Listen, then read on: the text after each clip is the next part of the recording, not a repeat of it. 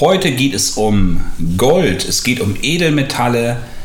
Wie wirkt sich das Ganze steuerlich aus, wenn du damit handelst? Und was gibt es für Alternativen, direkt in Edelmetalle zu investieren und wie sieht das Ganze steuerlich aus?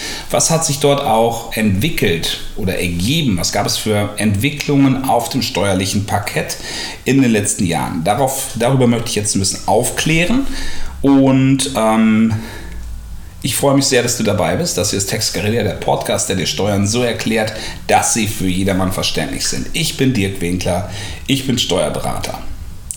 Wir starten im Urschleim. Was passiert, wenn du Gold physisch besitzt und du handelst damit? Du kaufst also einen Goldbarren ein, vielleicht 100 Gramm, und verkaufst ihn zwei Jahre später wieder.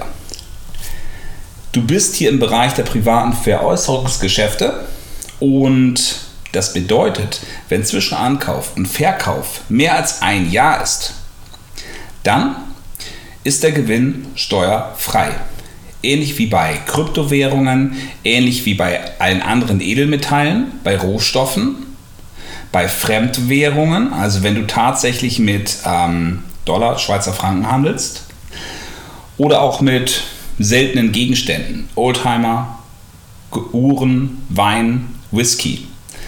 Die Besonderheit hier, wenn du Devisen hältst, wenn du Kunst hältst, dann wirft das für dich keine Rendite ab. Und deswegen gibt es hier einen Unterschied zu Aktien, zu Fonds und grundsätzlich eben auch zu Zinsen auf dem Sparbuch. Das kommt steuerlich nämlich in die Einkünfte aus Kapitalvermögen. Das ist klassisches Kapitalvermögen, was eine Rendite abwirft. Und hier bei Gold und den anderen Gegenständen hat man keine Rendite. Und deswegen hat man diese Haltefrist von einem Jahr. So, wenn man kurzfristig also damit handelt, das ist der Umkehrschluss, dann ist es eben sehr wohl steuerpflichtig. Und zwar nicht äh, mit der Abgeltungssteuer, sondern mit deinem persönlichen Steuersatz. Gut, wenn du jetzt also Gold grundsätzlich handelst, das ist die Zusammenfassung von dem gerade, ist das Gold auf lange Sicht steuerfrei.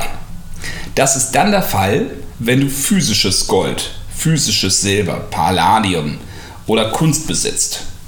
Das kannst du irgendwo aufbewahren und das kostet grundsätzlich natürlich Geld. Derjenige, der das Gold für dich hortet, in den Safe einschließt, will dafür eine gewisse Gebühr haben. Kannst du dir das sparen? Ja.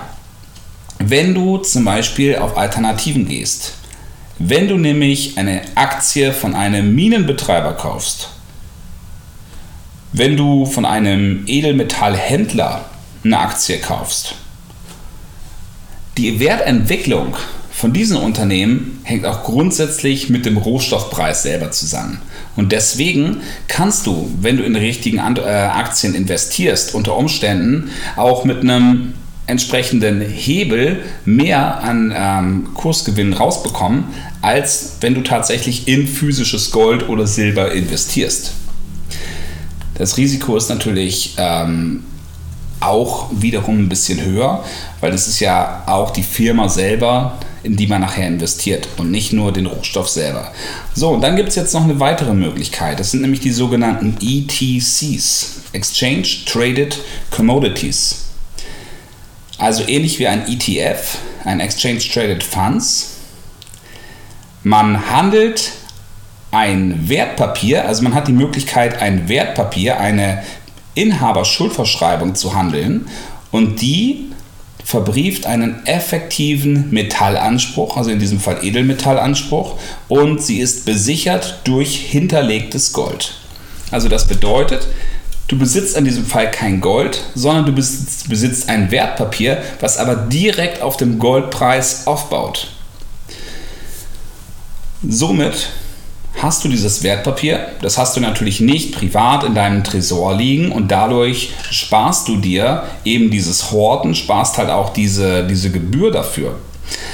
Was ist das Ganze jetzt steuerlich? Ist das etwas wie eine Aktie? Wenn du es später verkaufst, fällt dann Abgeltungssteuer darauf an.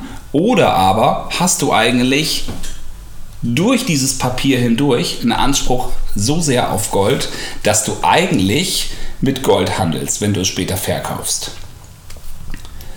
Und das Spannende daran ist, tatsächlich wird es vom Gesetzgeber so gesehen, als wenn du direkt Gold hast wie digitales Gold eben auch. Die Möglichkeit gibt es ja auch. Das bedeutet, du sparst es dir, dass du wirklich dieses Gold irgendwo aufbewahren, hinterlegen musst und irgendjemandem natürlich auch vertrauen musst, respektive äh, entsprechend bezahlst, sondern es ist einfach an einer Börse hinterlegt. Und dann kannst du später verkaufen und der Wertgewinn nachher ist tatsächlich der Kurszuwachs im Bereich Gold oder eben jedem anderen Edelmetall. Und das ist eigentlich ganz spannend, weil tatsächlich, wie vorhin gesagt, du hast diesen Vorteil der Einjahresfrist. Du hast vor zwei Jahren ein entsprechendes Wertpapier gekauft, der Goldpreis entwickelt sich positiv, heute verkaufst du, du hast gekauft für 5000, verkaufst für 7000, hast eine Differenz von 2000 und diese ist steuerfrei obwohl du mit einem Wertpapier handelst. Und das ist wirklich eine Besonderheit, weil normalerweise, wenn du mit einem Wertpapier handelst, hast du indirekte Einkünfte und im Normalfall müssten diese 2000 Euro eben mit 25% Abgeltungssteuer belegt werden. Und weil es eben Gold ist, ähnlich wie eben Silber oder jede andere Commodity, also jeder andere ähm, Rohstoff, ne? nicht nur Edelmetalle, sondern es können eben auch was weiß ich, ähm, Wasser oder äh, Schweinebäuche oder was auch immer sein. Alles das, was du in diesem Falle verkaufst, das unterliegt eben dieser Steuerfreiheit nach über einem Jahr. Gesetzlich gesehen gab es in diesem Fall ein bisschen hin und her, weil es sollte nämlich in das Steuerjahresgesetz 2020 eingebracht werden, dass das Ganze einem anderen Wertpapier gleichgestellt ist. Das konnte allerdings das Bundesministerium für Finanzen nicht durchsetzen und deswegen hast du an dieser Stelle immer noch den Vorteil. Natürlich, ein Vorteil ist es nur dann, wenn du mindestens ein Jahr abwartest wenn du kurzfristig handelst, hast du deinen persönlichen Steuersatz und dein persönlicher Steuersatz ist im Zweifelsfalle höher als die Abgeltungssteuer. Es gab tatsächlich mal ähm, einen Fall, da wurde ein Wertpapier so gewertet, dass es der Abgeltungssteuer unterliegen sollte.